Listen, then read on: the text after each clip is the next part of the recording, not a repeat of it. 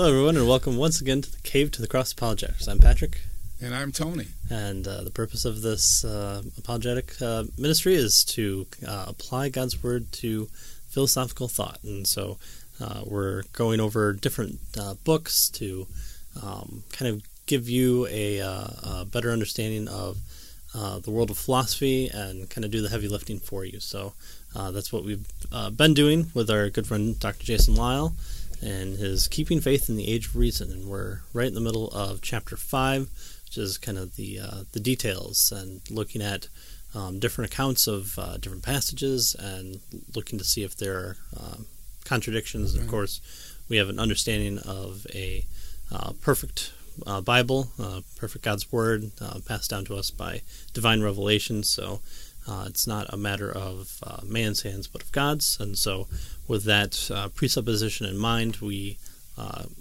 give um, uh, a, a more fair uh, treatment of God's Word than what a critic, especially asking these types of questions, are. So that's what that's what we're doing here. So this particular chapter, he's dealing with, you know, contradictions that are that uh, have to say have to do with um, the ba- the Bible says in one place one thing and in another place something else, Mhm. right? So this is differences in details is what he calls this particular chapter, and we're up to uh, to uh, contradiction. Sub- alleged anyway, Mhm. contradiction number 228 how did Judas die, right? Did he die by hanging himself or did he die by falling, right? So Matthew 27 5 says what? And throwing down the pieces of silver into the temple, he departed and he went and hanged himself. Oh, so if you hang yourself, then that means you die. You, uh, if you die by hanging, that means hanging killed you, Right. right? Yeah, okay. So he died by hanging. Well, uh, you know, that's that's terrible. Tragic, actually. His whole life was tragic. Yeah. But what does uh, Acts 1.18 say? Uh, speaking of Judas, now this man acquired a field with the reward of his wickedness. Falling headlong, he burst open in the middle, and all his bowels gushed out. Wow! So, So, he fell off out of uh, off of somewhere So into this field, yeah. Yeah, And uh, and yeah, this graphic description of what happened when he hit the ground, right? Yeah. it, it seems like it. so which one was it then? Did he fall and die, or did he hang himself and die? Well, like most things, this is a yes question. um, we see that uh, both things can be true. It's not always uh, one or uh, one or the other, which is uh, what's uh, termed as a bifurca- bifurcation fallacy. Um, so there's kind of a, a, a number of different ways that this um, had happened. So um, clearly, uh, Judas is distraught at what he'd done, realizing uh, his mistake. Uh, it doesn't seem like he repented of, of it um, because uh, you have kind of the contrast, which John MacArthur has done at the Shepherds Conference, a really good message of comparing and contrasting um, um, Peter and his denial of Christ and then Mm. Judas' Mm. denial of Christ. Mm. It was really, really well done. Mm. So I'll point uh, point people to that and uh, link it in the show notes. Uh, so that means I have to remember to do so. Um, so uh, he departs from throwing the, the money into the temple. Um, not even this, the the uh, Pharisees want uh, the blood money, which they are the ones that paid him for, which is an odd thing, and go and buy his potter's field. Uh, so then uh, he uh, Judas goes out and hangs himself, and he either uh, dies, and then the rope breaks, and he um, falls on to the rocks, and his innards come outwards, or he may have attempted to hang himself, and then rope breaks, and then he dies by um, falling off a cliff, which Mhm. is um, all around the area where where they were at. Yeah, yeah. So the, you get the get the feeling that he probably hung himself, died, the rope breaks, or somehow, and then he falls, and of course, um, he is, uh, you know, he's he's. Uh, well, he's described in there as his bowels being Mhm. burst, gushed out, and that sort of thing. So, yes, that's how he died, right? It, it's it's not an either or situation Yeah. here. It's it's both, right? Well, and, and two, we have to realize It's called splitting the horns of the dilemma, right? Cut, cutting both. off the rope. That's Yeah. right. Yeah. I mean, th- this is a an arid uh, uh, environment. Uh, you know, the, the the body could have been out there for a while, and that's what the final result was. Or, um, you know, you just find he's distraught and finds whatever rope and and does it incorrectly and um, go, goes down that way. So, yeah. um, i- i- in the end, uh, the results are the same, and uh, this isn't an uh, either or. It's uh, one happens and the other. So, Yeah, when exactly did he die? It doesn't ex- exactly tell us, but uh, by the end of uh, his uh, bowels gushing out, uh, Yeah. we- we're pretty so sure he that hung he- himself, died. and then wherever he hung himself at, he he somehow he fell, and and uh, you know, and and and he, we had this tragic uh, ending here. Mhm. So he did both. He did both. Uh, the next one is uh, the question of of um, this questions actually the character of God, Mhm. right? In this next one, in uh, number two thirty nine, is God merciful? Right, that's the question. Yes, according to various passages, um, but no, according to various passages. Right, Yeah. so that's the question here. Of course, Jason Lisle is having none of this as a as a um, as a as a contradiction. He says this is uh, specious reasoning. God is merciful and full of, full of compassion, and no verse says that He isn't. Mhm. Right, but God is also just. Right, and so He will punish the wicked. Right, so this God is both merciful and just. Right, He's both. Um, merciful, but he also is a holy and righteous um, God who must punish the wicked. Mhm. Right? which looks like uh, not having mercy uh, to an unbeliever. Yeah. So you know, uh, God shouldn't hold me accountable for my actions because I didn't even know He existed. Right. And when I stand before Him, I'm going to say, uh, "Not enough evidence." That's right. Bertrand Russell. Yeah. Right. and co-opted by others who have Yeah. stolen stolen a, a, the the quote. Yeah. And of course, God will say, "Well, sure, it was." You, you you know, First um, Romans chapter one says that the whole world is full of evidence. Yeah. Right? You just look around the creation, and all creation Mm-hmm. is screaming that you know God is here, and you need to pay attention. Right? Uh, when it talks about the, the image of God, uh, where we are the, the emissaries of of God here on earth, and so when we look at other people, when we look into a mirror, uh, we are proclaiming like an image bearer. Kind of, uh, you can th- kind of think of it like a, a person who goes out to um, to to uh, different sectors of a city or, or uh, the the nation and, and say, here's the edict of the king. Uh, our our very embodiment of, of being who we are um, proclaims who God is. And Yeah, so yeah. um, e- e- even even our own uh, looking into a mirror uh, uh, shows us uh, God. Yeah, and uh, this is the marvel, the majesty, you know, of of the gospel. Mhm. Right? The gospel says that God um, um, is a holy and righteous, just judge, and He must punish sin. Right? And so. And it says that all have sinned and fall short of the glory of God. So, So we are- stop. We're all done. yeah, Yep. yeah, We're- no that's one's it, right? And Yeah. but notice what what would we call a a judge who refuses to punish sin? I don't think we would. So you know, here here's Hitler. He's on trial. Let's assume, right? And he's done all these horrific and, and wicked things. And the judge says, "Oh, you know, boys will be boys. I guess it's okay." you know, we wouldn't call that a a, a, a a holy and righteous Mm-hmm. judge, right? We'd call that some, we'd call somebody like that wicked, probably at least unjust, right? Not a not a good judge.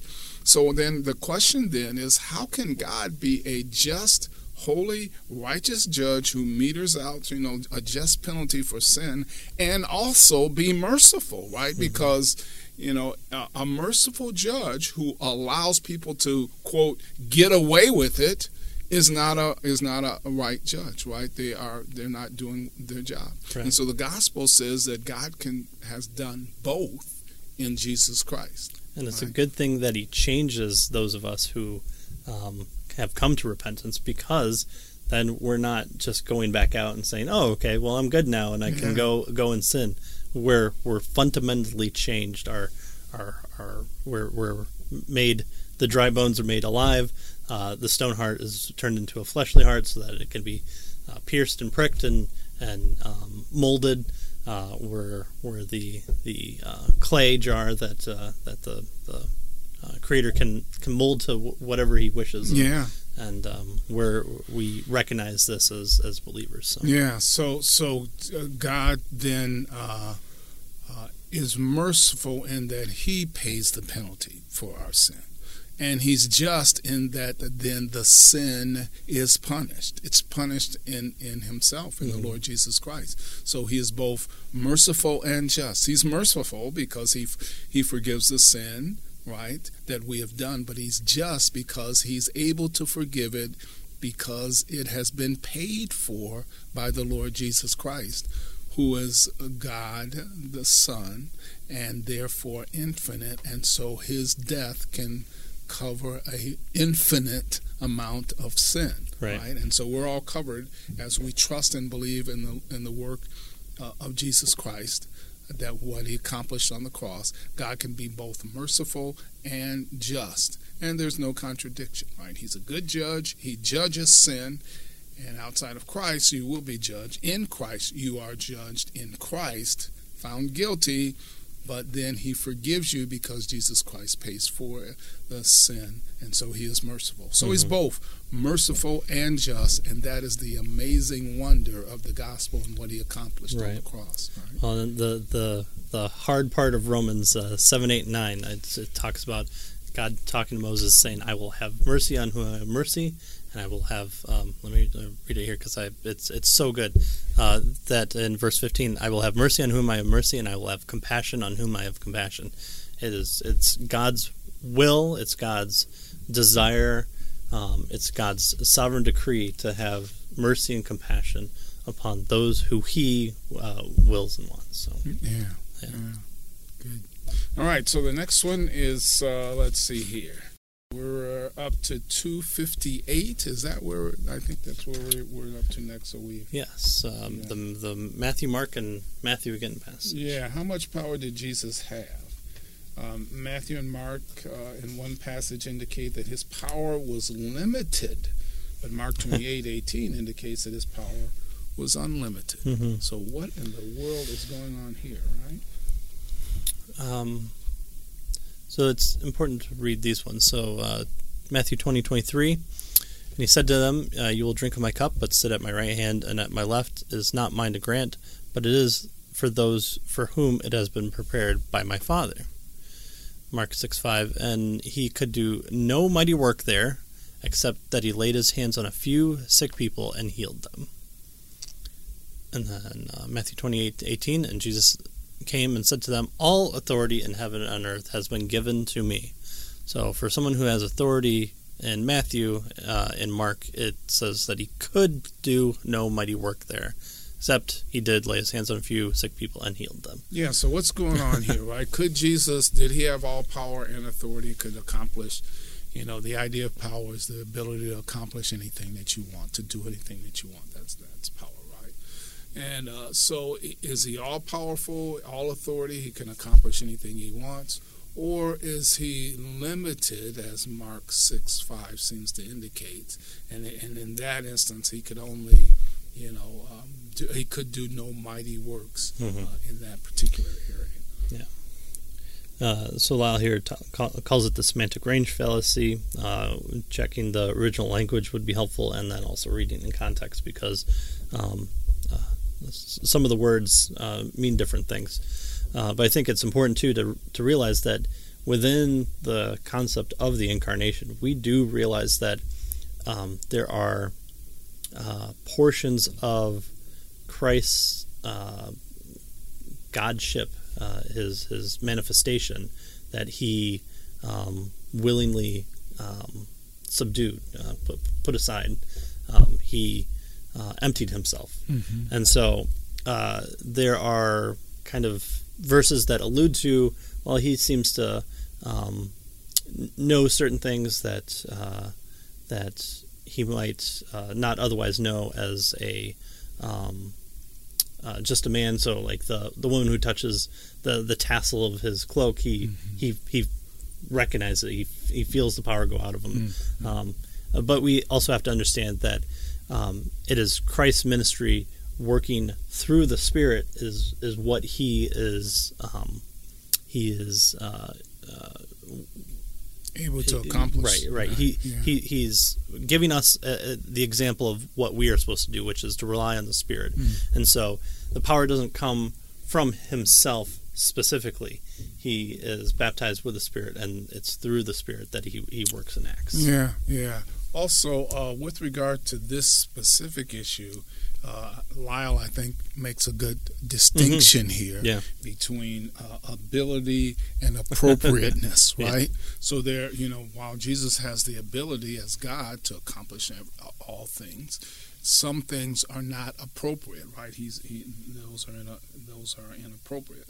So he says uh, when Jesus um, could not work many miracles in his hometown in Mark 6 5, this is not a lack of ability, rather, it would have been inappropriate for him to bless those who had such a stubborn lack of faith, right? You don't throw, you know, um, uh, to the swines, those things that are the pearls, the pearls, yeah, that kind of stuff, right? So that, so there's a, so he makes a distinction here between Jesus' ability, which he had the ability to do anything, mm-hmm. and the appropriateness, whether or not this thing could be done. He also indicates, you know, how we use the language can could in, uh, could fall into this. He says, um, you know, to say that you cannot do something doesn't mean that you don't have the ability, right? This is this appropriate uh, ability distinction. He tells us to consider a lactose intolerant person being offered an ice cream cone, right? And he might say, "No, thank you. I can't eat dairy products." Wow. So this does that mean the person has no ability yeah. to eat Every the time ice the ice cream, cream approaches the mouth, it just goes off. Yeah, yeah, yeah, yeah. Or yeah. I can't. Once I get it in my mouth, I can't swallow yeah. it. Or what? No, no, no it doesn't the person doesn't lack ability, right? Uh, rather, it's it's it's not appropriate for him to eat it because he has this, con- you know, he uh, can't digest it well. Right? Yeah, he can't digest their lack of faith. So yeah, he doesn't perform the, the the large deeds that they're they're so used to. Yeah, and and we see throughout the Gospels Jesus going and and and bestowing uh, healings on people who uh, don't listen to him, yeah. don't believe in him, yeah, don't uh, even know who he is. Or, or how yeah. about Lazarus? Yeah. Where, where's Lazarus's faith when he's dead? Yeah. Oh well, there's no belief in Lazarus. There's nothing I can do. No, he he's he has the ability to call the dead to life, and it's it's it's even among people where the the the the one the one Bible verse that we all know is Jesus wept is he's weeping at the kind of false idea of this the sorrow that uh, people have when when they're coming uh, to to be like professional weepers mm. um, at uh, Lazarus's um, gravesite, and then also recognizing that uh, that um, you know death overtakes uh, man, and so uh, the, there's there's understanding of of um, sh- showing what what sin leading to death um, um, ultimately moves God to to do and to action. So Lazarus being that perfect image of um, calling um, uh, believers from death into life.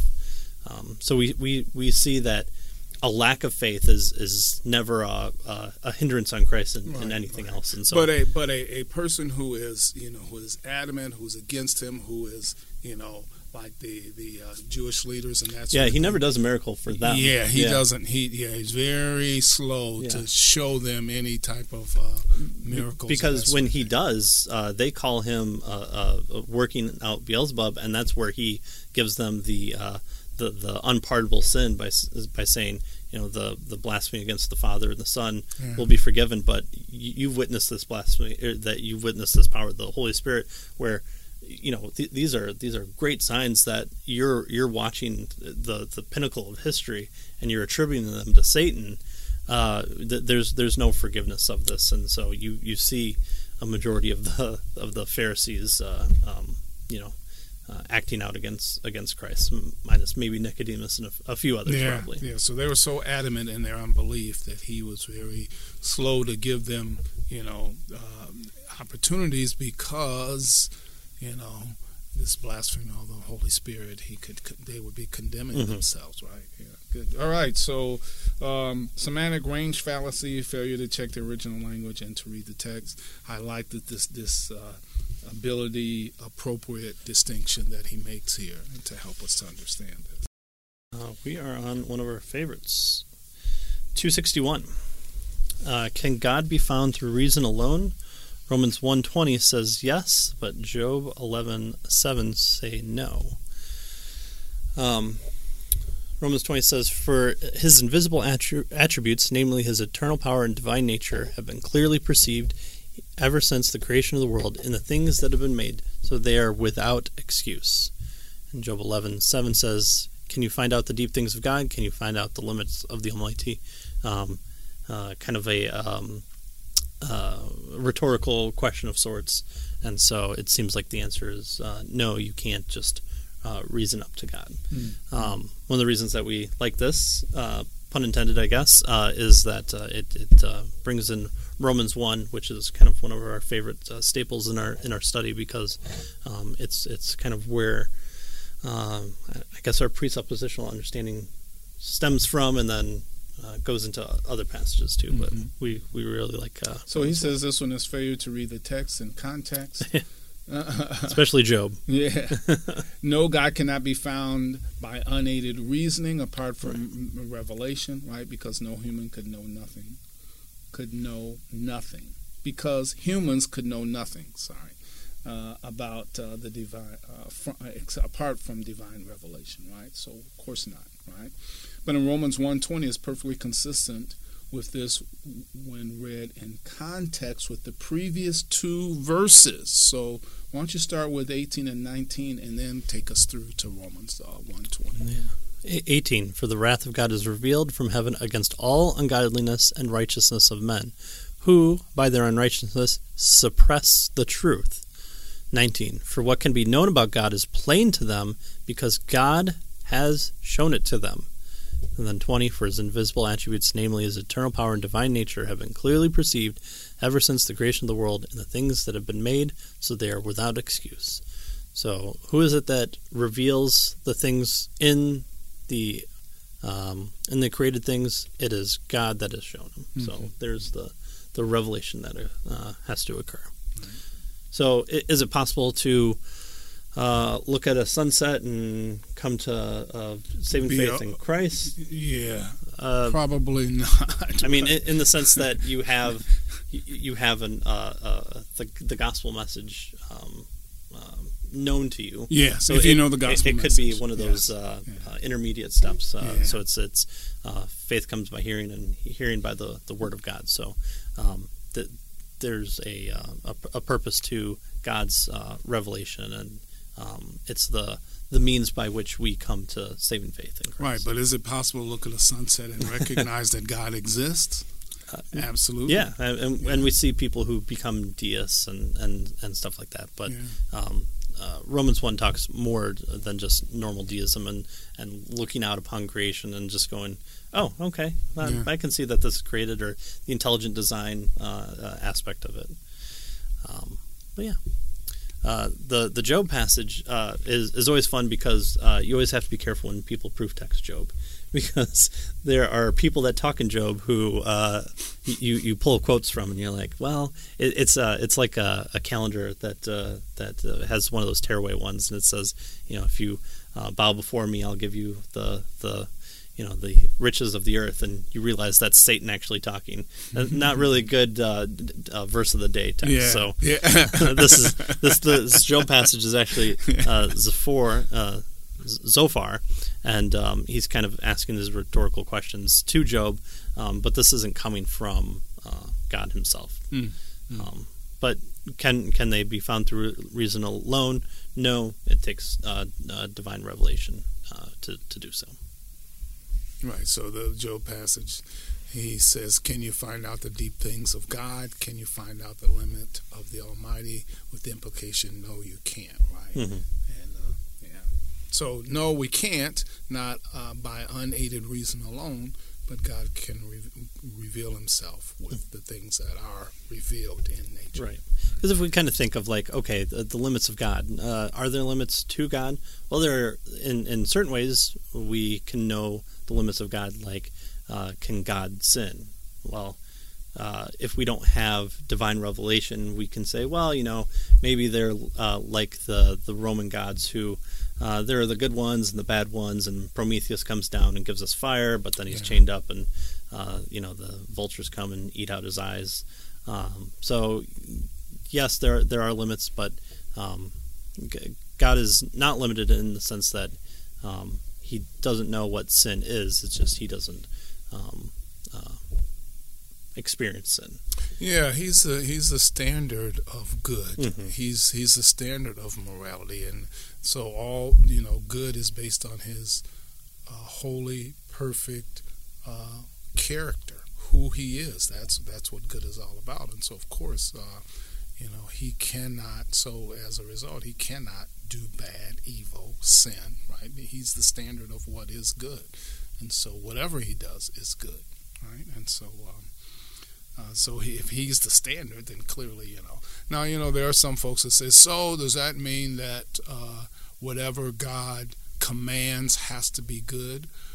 Well, yes, but not by virtue of his command. It's by virtue yeah. of his holy and righteous character. Mm-hmm. It's who he is. Yeah. And so his commands is an outflow of who he is. They're not just arbitrary. Right. He pulls right? them out of thin air and yeah. says, murder's uh, wrong this, this, this today. Today. But in, tomorrow, in, you know, wait and see. In right? this universe, but not in the multi universe. we we got to try a certain number of things and and I, am pretty sure about this murder thing, but let's let's have a few alternative universes where murder's okay. Yeah, yeah. So in order to say anything is good or bad, you have to have a standard, right, that you're appealing to. God is the standard. So if you don't believe there are any standards or an ultimate standard, then you can't say whether or not anything is ultimately good mm-hmm. or bad, right? It's just you know an action that happened in a naturalistic universe. I mean, is one way that you'd have to say it, I would think, right? But if God is who He is, and He is, and He exists as as the our standard of holiness and righteousness because of His holy moral character, He's He's the standard, and therefore now we have something that we can judge actions by hmm. His His holy and righteous standard. So I'm not sure exactly how that helps us with this passage, but anyway. more more on Romans one probably in future books. Yeah.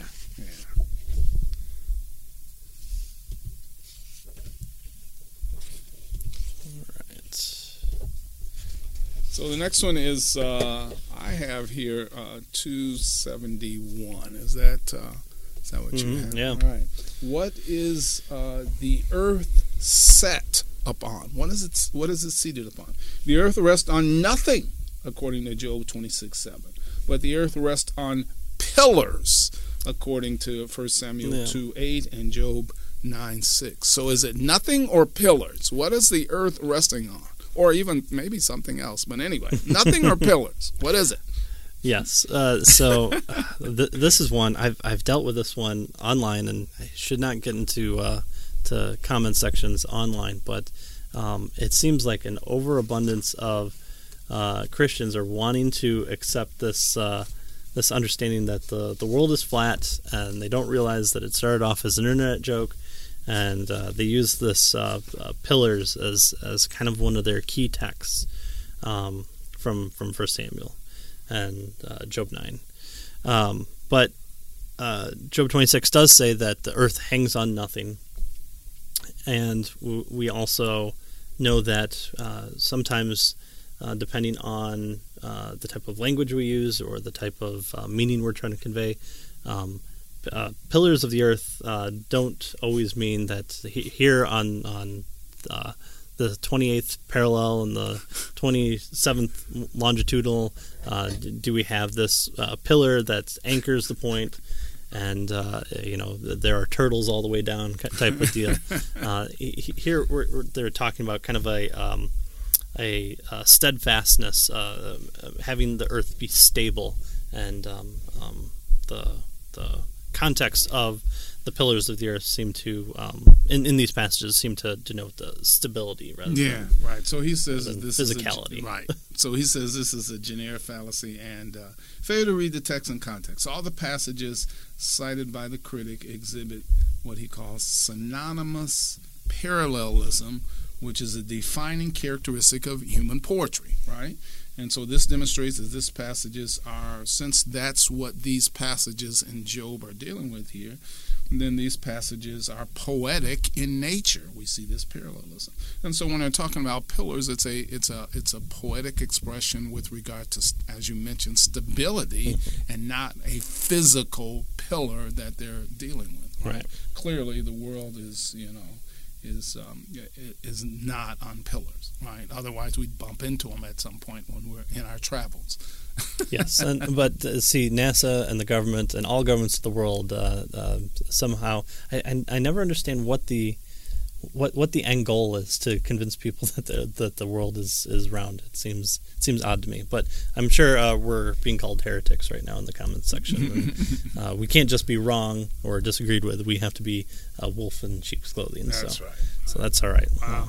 Okay. Yeah. So wow, I can I can be a wolf without putting on clothes. Yeah, I can be a there you go. naked wolf. Two seventy three is the next one that I that I have Yeah, here. Is that right. what? Yeah. Right. Uh, what did the sign over Jesus' head say? Uh, Matthew, Mark, Luke, and John all record it, and uh, this is uh, quite interesting um, uh, because you can kind of brush it off as uh, uh, this. Uh, what, what did the sign over his head say? Uh, this is Jesus, King of the Jews, or King of the Jews, or this is the King of the Jews, or Jesus Nazareth, King of the Jews. Those are all the different uh, ones from uh, Matthew, Mark, Luke, and John. yeah. So the question here you'd ask is which sign? Y- yeah, well, and and, and um, Because how many signs were there? Uh, well, it seems like there's one, uh, but you have to realize the the context in which the crucifixion takes place, and I'm talking about historically and culturally and uh, linguistically. And um, here we have um, a Jewish people who are on this uh, cross sectional street.